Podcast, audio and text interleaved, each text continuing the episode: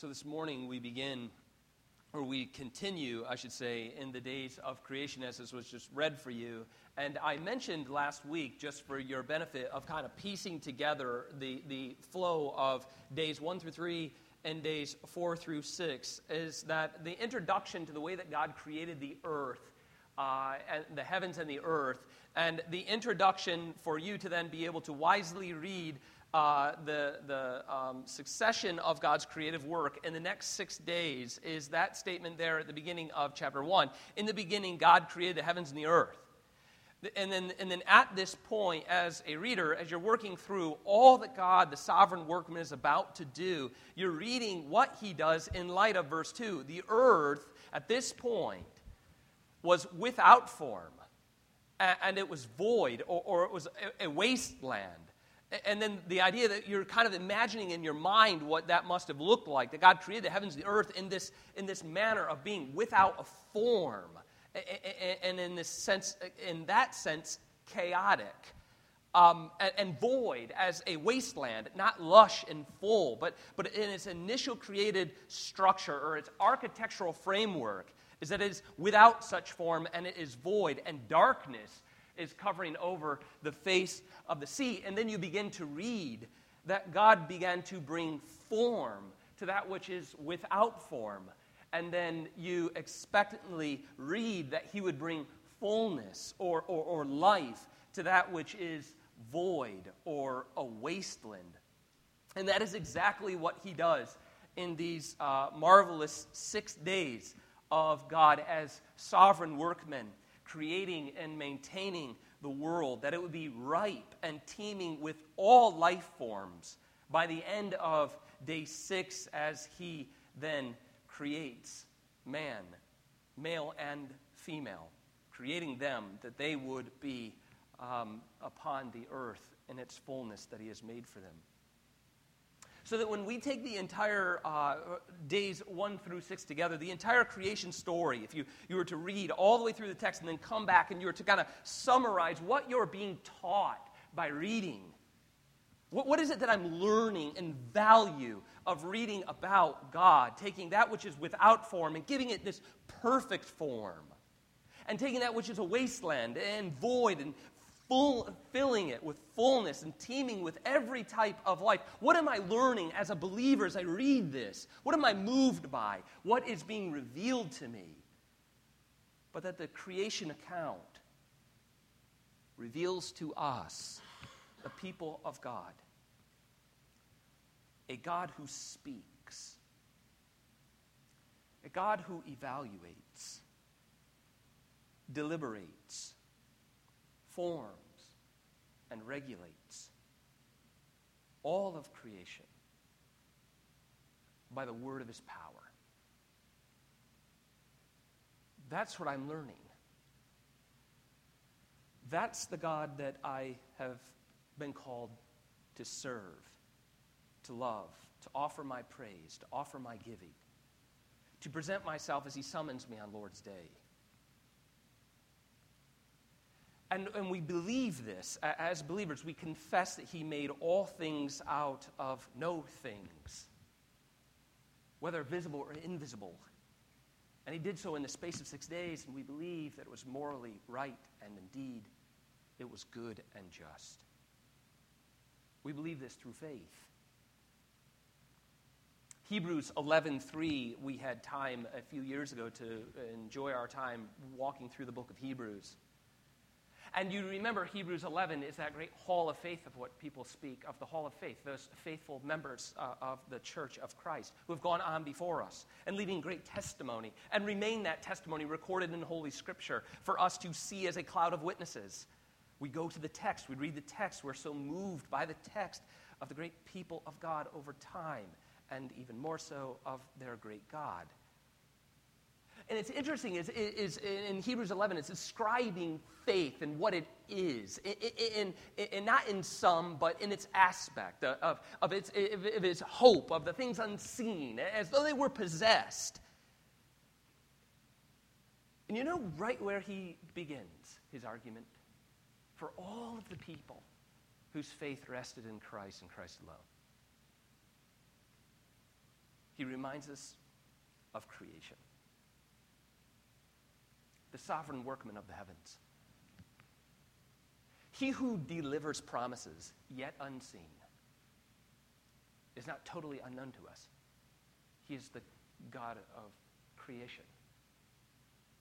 And he's making this argument, right, that the surety of creation speaks to the surety of his promises. This is the argument. And that's why he starts at chapter 11 that way of speaking of by faith these people did this. You, know, they, they lived on the earth not as just some sense of a matter of sphere, but they lived on it as the theater within which God has created. It influenced their lives, changed their decisions, shaped their ethics, emboldened their faith. Hebrews verse 3 of chapter 11, I just read for you. He starts the entire argument. You go back and, and begin reading um, chapter 11, that, that great uh, chapter, again, uh, of many saints and the work of God among them. And he begins this way, quote, by faith. This is where faith uh, continues to build, but where, where, where we rest our, our faith at its very beginning point is by faith we understand that the universe was created by the Word of God. By faith we understand this that the universe, all of it, from, without form and, and, and void of, of life forms to being totally in perfect harmony and form and full and teeming with life, of which my life is a part. I believe that all of this came to be by the Word of God. So, so that he goes on, th- th- this is the way that it makes sense, so that what is seen was not made out of things that are visible, but they were made, created, products of the sovereign workman who, when he speaks, all obeys. So sure is his word and the power of creating the universe by it that it's a performative utterance, that what he says performs. That all these folks live their lives in light of that. That he is a God who speaks. And his word is performative, and his word is sure. That's what we're learning through uh, the creative narrative, the here, the, the story of creation, the power of the agency of the eternal Word of God.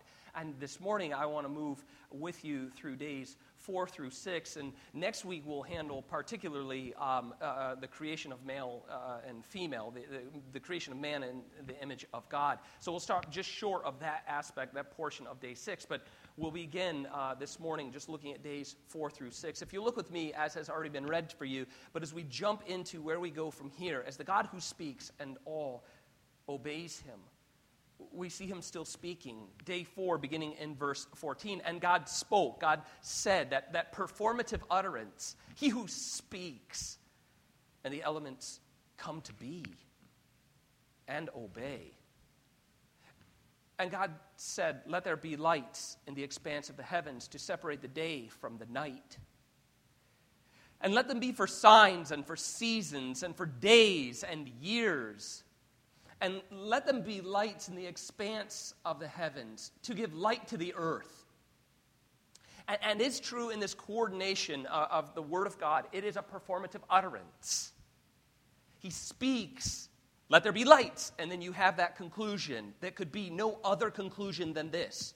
And it was so. That's what structured the people of faith in Hebrews 11 the surety of the Word of God. Verse 16 continues in this day four development. And, and God said, uh, or, and God made the two great lights the, the great light to rule the day, and the lesser light to rule the night, and the stars. And I say it like that because you'll see that in the text. That's a significant piece. Verse 17, and, and God said, uh, God set them in the expanse of the heavens to give light on the earth, to rule over the day and over the night, and to separate the night or, or the light from the darkness. And God saw that it was good. This, this is the right way. This is the right schematic. This is, this is proper, fit, just. And there was evening and there was morning the fourth day. So on day four, there, verses 14 uh, through 19, you see God created luminaries or uh, the lights of the heavens. And, and the purpose, as you see there throughout there, do you, do you see it? They are to be uh, signs for seasons and for days and for years. And then if you go down to their functionary purpose, uh, uh, in verse 16, to rule day, to rule night. And then verse 18, to rule over the day and over the night, right? So the purpose of these luminaries is to function in a capacity of the sun, the moon, and the stars to regulate time to regulate day and night, and to serve as signs for uh, signposting the fixed seasonal cycles of the earth. We are upon one, I think, right? Uh, this is the second day of fall. So, right, so, so we're recognizing uh, uh, the news. You turn it on in the morning, it tells you when the sun is now coming up and when it is now going down. It, it is telling you here is the regulatory time, here are the aspects of daylight, and this all through planetary motion, right? Because this, is the, this was the way in which they were to function. Each of us here at our house, um, the Thomas household, that is, we're already, I, I think, like the, the, on the last day of summer, uh, Adrian might stay up till midnight so that at the stroke of 1201, all of the fall candles come out. It could be 95 degrees, and we're having chili, like, or something like that, because fall is here. So if it's hot for like the next three weeks, we'll still be wearing winter coats, uh, uh, sweatshirts, no shorts. They've all been put in the basement. Um, fall is here. It needs to regulate our lives. Let's get the sweaters and the, and the blankets out. And so, with that same sense, uh, uh, but with more than a planetary motion understanding, right? Without like the great candles emerging from the basement for the next season of cycles. More than planetary motion and how it turns on its axis and based on its tilting, we realize that the day now is getting shorter based on our movement around the sun. And we're realizing more than that is Moses' religious concern or, as we said at the very beginning of our series, the concern here of Moses is theological. And what is his primary religious concern here, or for the people of God here the plains of Moab, reading the account of origins? What is his concern here with the idea, if it's not about planetary motion, and it's orbiting around the sun in the way that the shadow now is upon us in order to shorten and elongate days. If, if that's not the concern, then what is? And for Moses, the concern of describing here the planets and their structuring is that the people of God here in his account, it is his concern that they reject and flee from any worship of these luminaries. Indeed, his primary concern of what we've already covered multiple times is that the sovereign workman he, the God of Israel, is who has created these elements. And he calls out of nothing and something comes. So we've covered those aspects before, but I want to draw your attention specifically here with the planets. Moses has a particular strategy here. And his strategy here in listing the luminaries um, of the sky is to urge the people of God and to warn them to reject and flee from any worship of these luminaries. In fact, here, uh, uh, this is back to why I read the text the way that I did. If you were noticing that even in the listing of the stars, uh, if, if you look, uh, look with me and, and, you'll see it reflected uh, in, in, the construction of the sentence in, in the Hebrew, you see in verse 16. And God made the two great lights. Okay, so, so notice here already uh, in, in his uh, work, he's not listing and telling you, he made the sun and the moon, right? Um, uh, w- which the Babylonians would have worshipped the, the sun. Right? So, so now he's, make, he, he's making an argument here. So, so he, he's making an appeal. Uh, not to get bogged down to the idea of the sun and its origin, but look at what he's moving past because his concern is other. Verse 16 God made the two great lights, the great light to rule the day. That's why he, it's his production piece. He made it, and it rules the day. And he made the lesser light to rule the night. And then you notice the, the uh, way it's edited in your English copy and the stars. You see, it's uh, direct interest to Moses to de emphasize the stars. Not to wash away the origins, or that God indeed is He who cast them into the galaxies.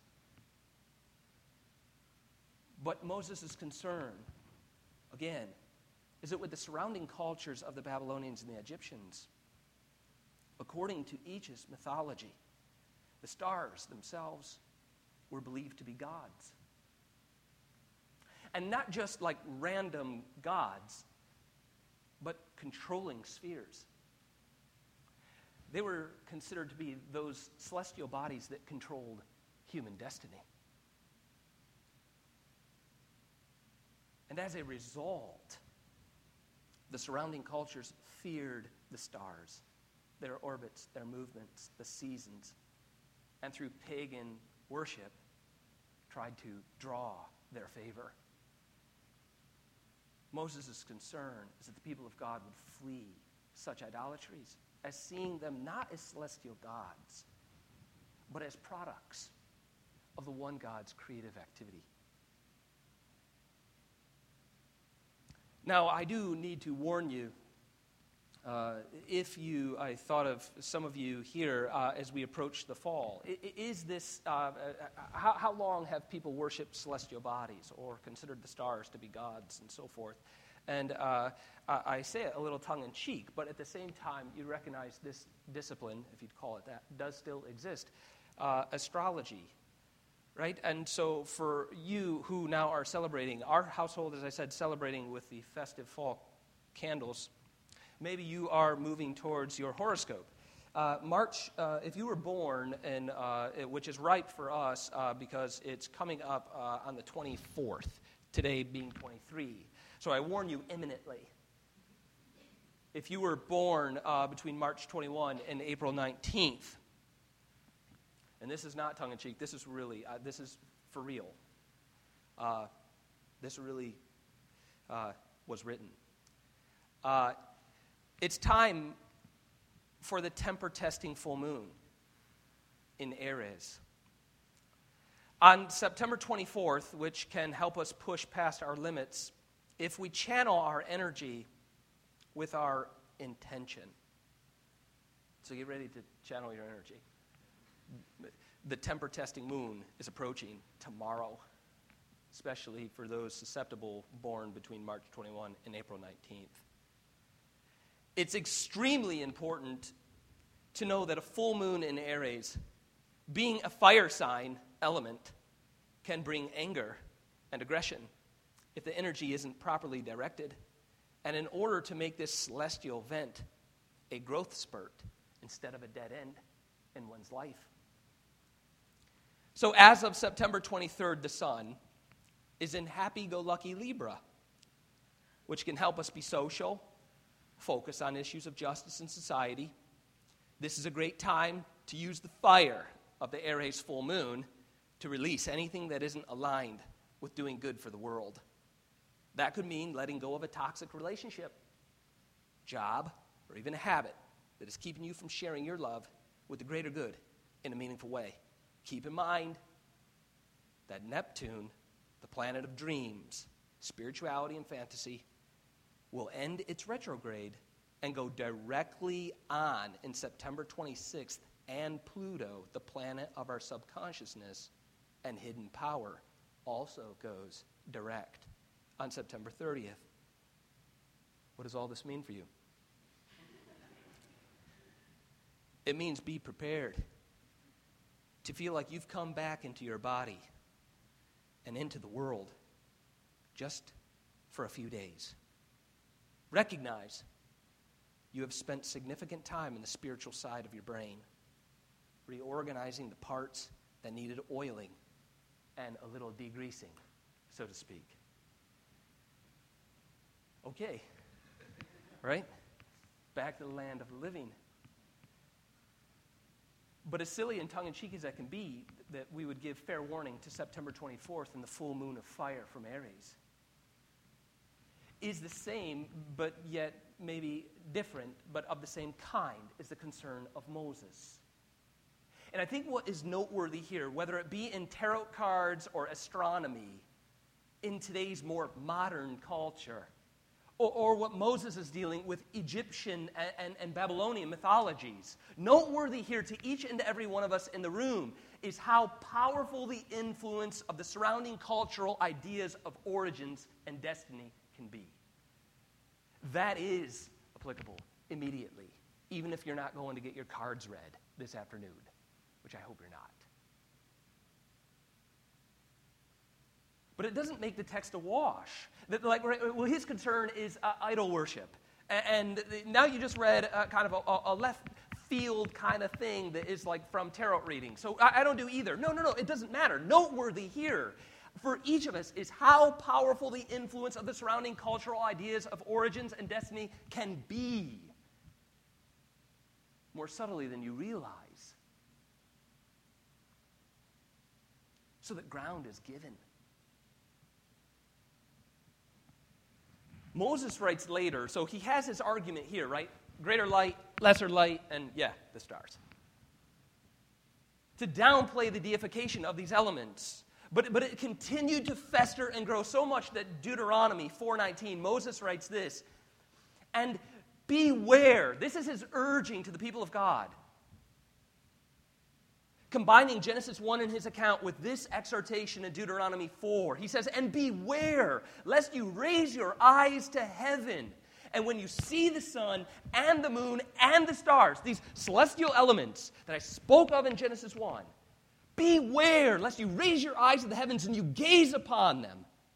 He goes, All the hosts of heaven, beware. Why? He ends it this way, and you be drawn away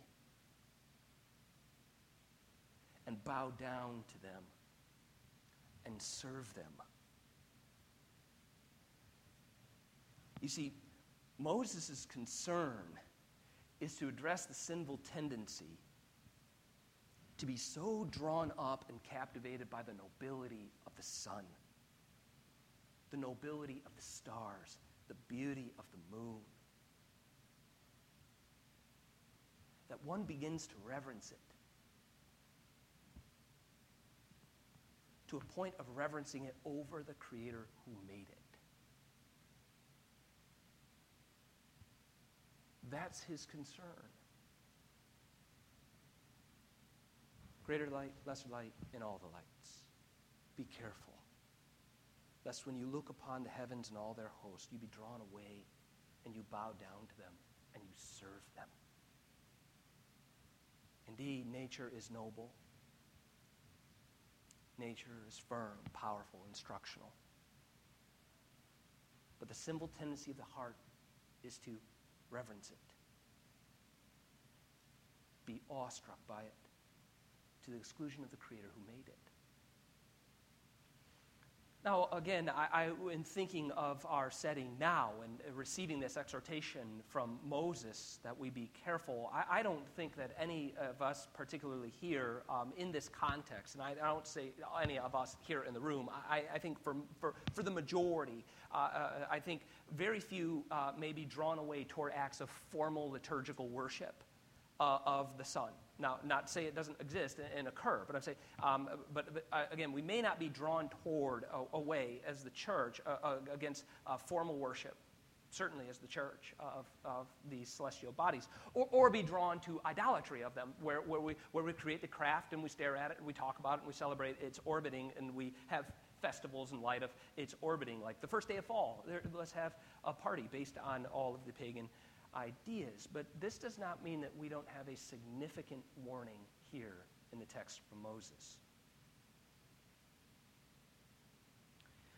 I think that what is a significant warning here for us, the people of God, as we consider, as we consider Moses' concern about idolatry and the elements and the celestial beings of the skies, is that more so for us, we can be sinfully presumptuous in the way we handle the blessings of nature. I think that is a concern that still stands to the people of God here and now in the church.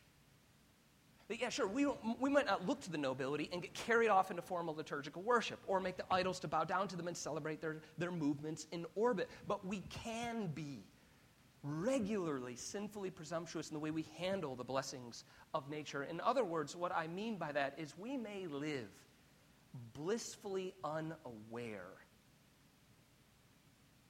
And I, and I mean that in a, in a, in a negative light. We may live blissfully unaware of how our lives are kept, governed, and preserved by God's works of providence in nature. At times, I'm struck at how many um, uh, believers.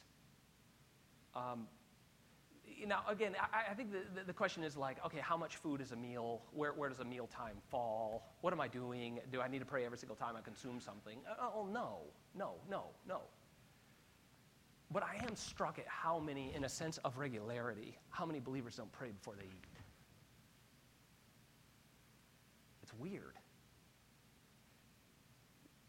Like, again, well, does the snack count? It, do I need to do this? Do I need to pray right now? Does God know that I'm thankful? Do I live in His world? Do I receive His gifts? Do I? Uh, sure, sure, sure, sure, sure. And, and, and, do you have to pray at every single meal? Like, well, well, it's only 5 o'clock, nobody's up, it's just me, it's just a bowl here, I'm just going to pound it out and go. Just, how, how, whatever the arguments are, right? But I am struck at how many believers don't regularly pray at meals in some sort of balanced, organized manner. Well, why? Well, because you're not pagans.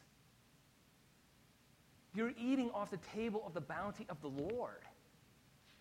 Now, that bounty might not be great. It's argument. It's up for grabs, certain meal to meal, however you feel about that. Whatever the options are. Maybe it's heavily processed foods. A shame on you? No. Um, I'm not one of those people. But nonetheless, right?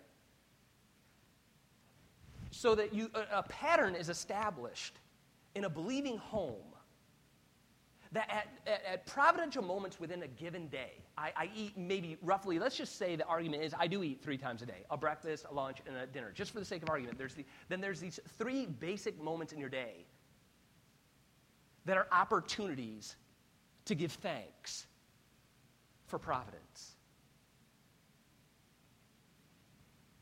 Again, how many of us live blissfully unaware of how our lives are kept at this sandwich, governed in this home apart from disaster, and preserved by the goodness of the Lord every day by his providential working in nature for my behalf.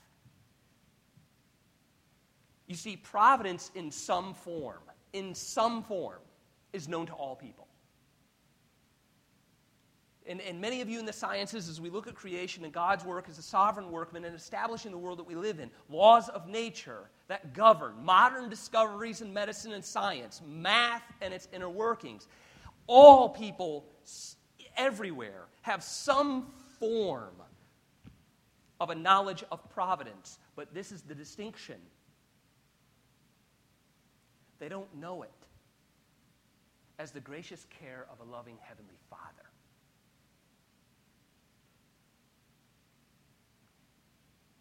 And Christians do. That's why we would pray.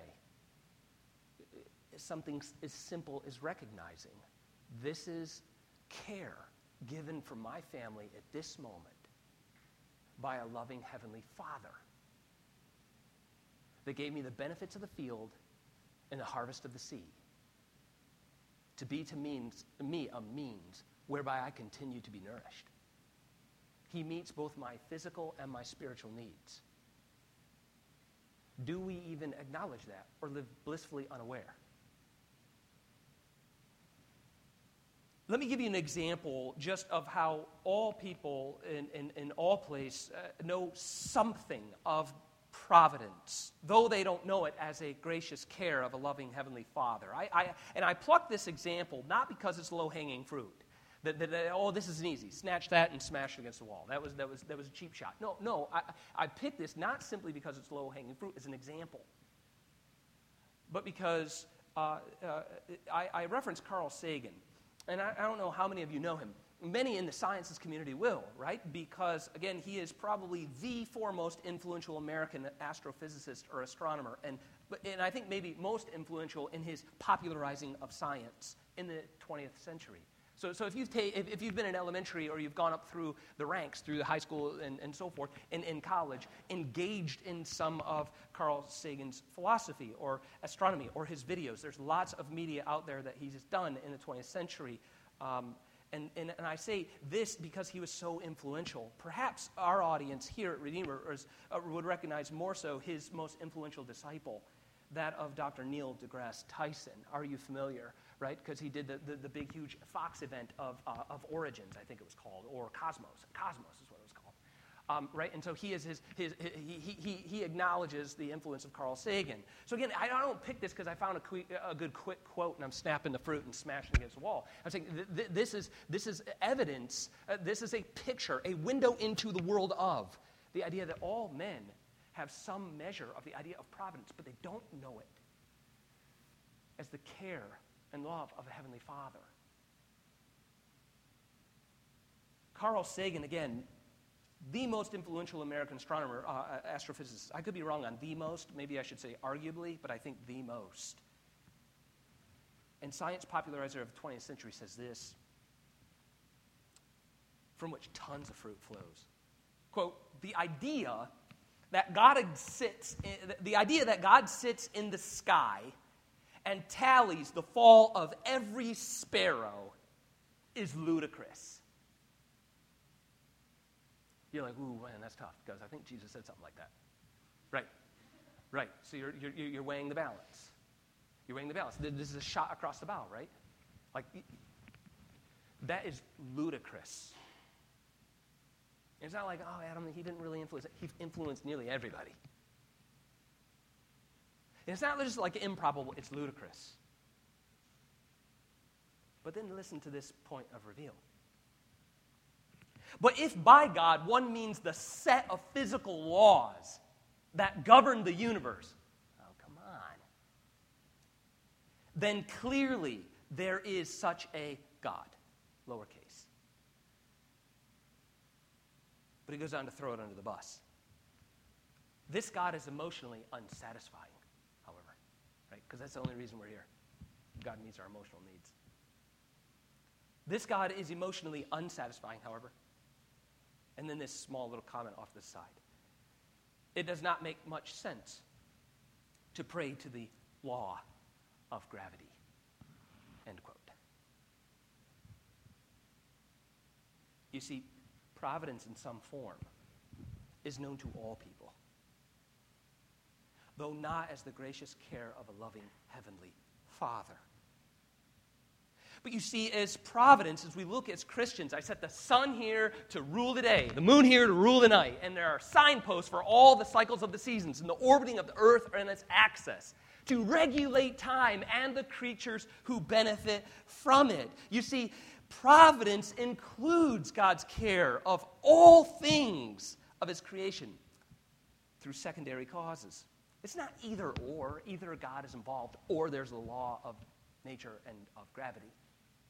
It's not either or. It's not ludicrous that he knows all that takes place within his creation.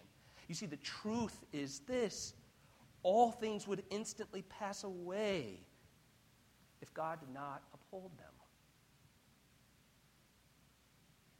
It's true.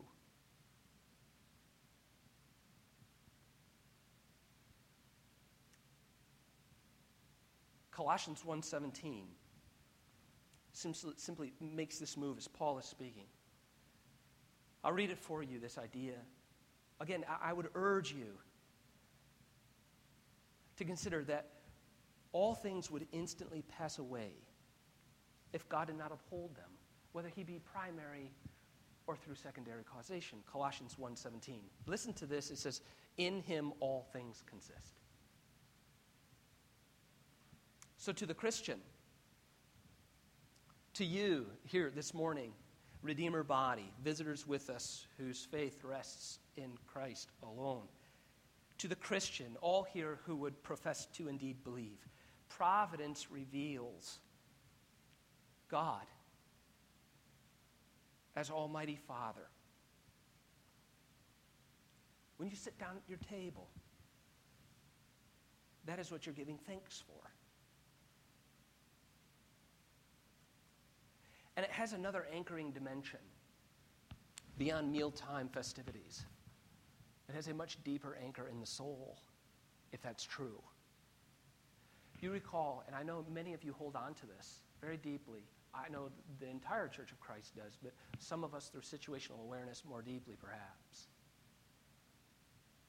He is also, if revealed on in providence, as God the Father Almighty. He is also He who then in Romans 8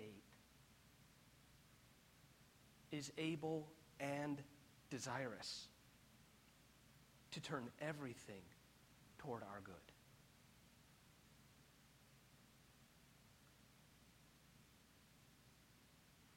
Paul says, In him all things consist. In him we find our coming and our going, our being, our existence. We see in creation and providence that is real, revealed as Almighty Father, and Paul says it is He, our Almighty Father, who is able and desirous to turn everything to our good.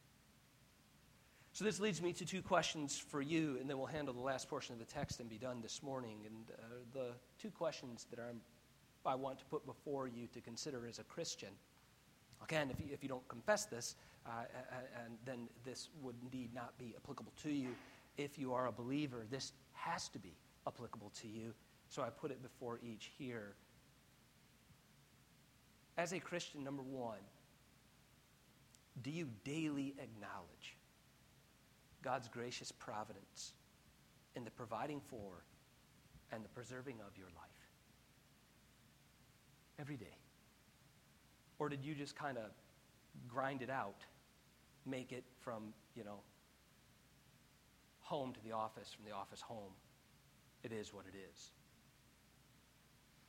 Or do you daily acknowledge, I take time, I stop, and I submit humbly to God's gracious providence? That it is He, my Almighty Father, who provided for me today. And He preserved my life from falling and brought me back to this home. Second question I would ask then that flows from that is then if you acknowledge, number two, do you daily thank Him for the good things you actively receive from His hand and the providing for and the preserving of your life? Do you daily thank Him? Not just acknowledge it, but are you moved to thanksgiving for it? And I would urge you in the conclusion of providence, the considering of the sun and the moon and the stars, setting for times and seasons, and the governing of our time and our time here on earth, to do otherwise. That is, to do less than daily acknowledge his providential care as my Father, and to do less than to thank him for all he actively does in my day, is to be sinfully presumptuous about the blessings of nature. Like this food just got here because I went to the store and bought it. There's a heavenly, heavenly Father who allows you to harvest the land and receive of its benefits, and to harvest the seas and to eat of its favor. The last piece of the text for us this morning, then, to handle is just day five, and it'll be shorter than we handled day four. But I, I want to handle day five with you just for a brief moment.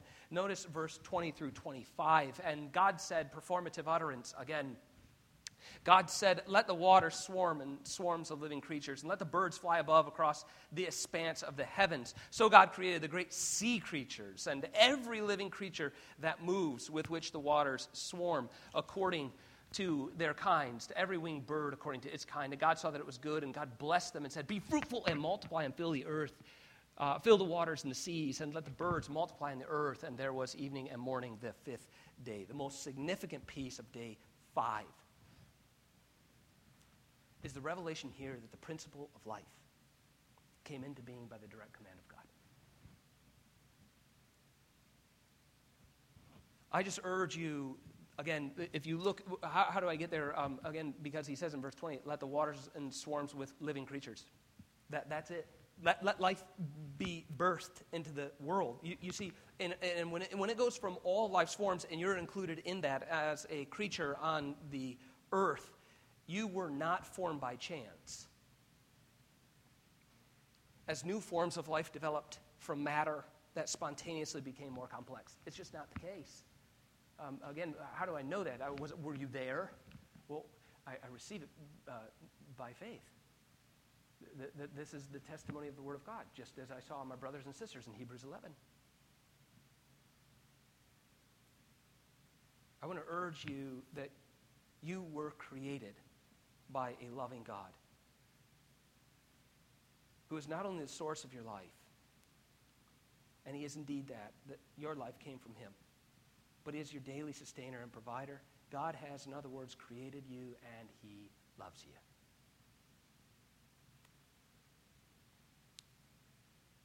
Let there be living creatures, life principled, came from God directly. But I want to conclude this piece then as how we are to handle this text. What then are we moved toward? What do we learn here that God created all life forms and indeed upholds them? Well, it comes full circle. Now, in our last moment of close, it comes full circle all the way back to our brothers and sisters in Hebrews 11. What, what, what do we take from this? Martin Luther concludes so wisely. So I'll end with his words. He says that such a text is to raise our hope and to fix our confidence in God. If He is the source of my life, could He then not also defend my body after it has been placed in the grave and revive it yet again unto a new life?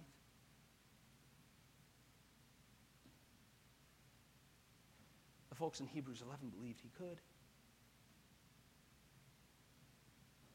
And where did they get it? By faith, he created the universe. Luther then concludes we must know God's power so that we may be completely without doubt about all the things which God promises in His Word. Here, the final comment from Luther. Here, full assurance is given concerning all of His promises. The heaven, the earth, the sea, and whatever is in them prove this to be true. Let us pray. Father, we thank you for the truth.